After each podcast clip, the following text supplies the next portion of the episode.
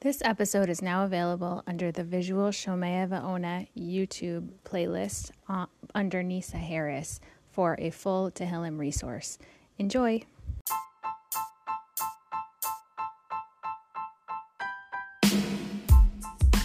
Hi again, I'm your host, Nisa Harris, and you are listening to Shomea Ve'ona Tehillim and Other Texts podcast, episode 4. The following is the recitation of the first psalm aka Perek or Mizmor Aleph. After the recitation, stay tuned to hear more about this Mizmor and the upcoming holiday of Tu B'Shvat connection.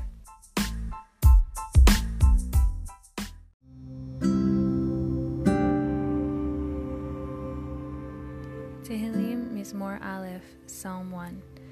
Ashrei Ha'ish Asher lo halach ba'atzat risha'im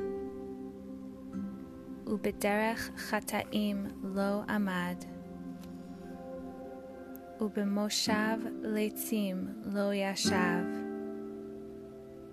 כי אם בתורת אדוני חפצו, ובתורתו יהגה יומם ולילה. והיה כעץ שתול על פלגי מים. asher piryo yitin biito ve'alehu lo yibol. Ve'kol asher ya'aseh yatzliach. Lo kain harishaim. Ki im kamotz. Asher tidfenu ruach. Al kain לא יקומו רשעים במשפט, וחטאים בעדת צדיקים. כי יודע אדוני דרך צדיקים ודרך רשעים תאבד. Mizmor Aleph, aka Psalm 1, uses the phrase halach, or walking, which is typically used to demonstrate a point in time for reflection of moral choices in one's life. The Mizmor goes on to promote the study of Torah and advises refraining from standing or sitting amongst evil, lest it become habitual.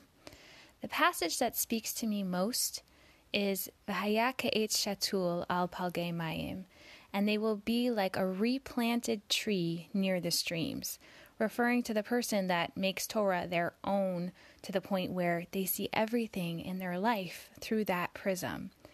Timely for the upcoming holiday, Tu B'Shvat. Yay, a celebration for the trees. I love trees.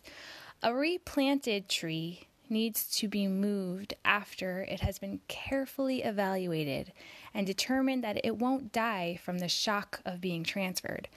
The best time to replant a tree is when it's dormant and less likely to experience trauma, according to our local WikiHow friends, is what I've learned. The tree is also less likely to sustain shock if you put it back in the soil immediately after, and the tree's soil should be damp but not soggy to avoid root rot. So now that you have a planting education, from the passage that I mentioned, the Talmud Avodah Zarah 19a learns that in order to get a consistent, fundamental knowledge of texts, it's best to learn with one teacher that has an accurate text base. But then, in order to deepen their understanding, the student should replant themselves, i.e., to sit at the feet of many masters, thereby broadening his view due to different perspectives. In other words, the student, before he is replanted, should ensure that he has a good basis without getting oversaturated with tons of views at one time. Once in a dormant or stagnant point in their learning, they can incorporate the other views into their area of study, thereby enhancing their possessing a, a working understanding of the Torah. Not only should the student replant himself amongst different perspectives and teachers with a solid basis from which to branch out, but it should be by streams of water, palge mayim, a place of opportunity to both constantly refresh oneself and give back. It's a symbiotic relationship. A tree by a stream is known to have the sweetest fruits that come on time and does not have to worry when it gets warm. Jeremiah 17 7 to 8. But it also helps to filter the polluted water runoff, providing a buffer and protection and a cool, calming presence for the wildlife there. Once that student has set roots by the Mayim Chaim, the living waters of Torah, and has entered into that zone where they can learn from everyone around them in a continuous fashion, safely and securely, they can then give back to those around them in a beautiful, meaningful way and be, as the Tehillim says, matzliach, successful in all that they try to do in that vein with Hashem's help.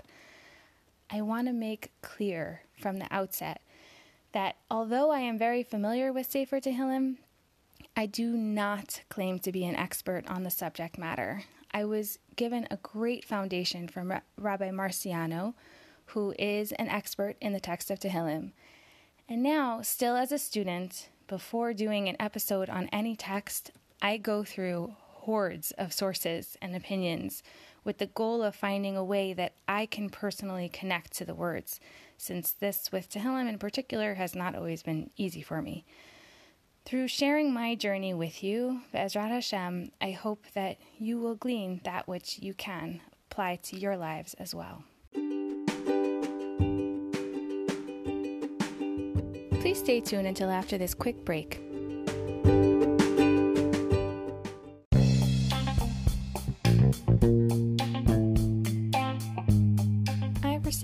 Requests from our listeners, and I will try to work it in in between the Tehillim episodes so that they will be readily available.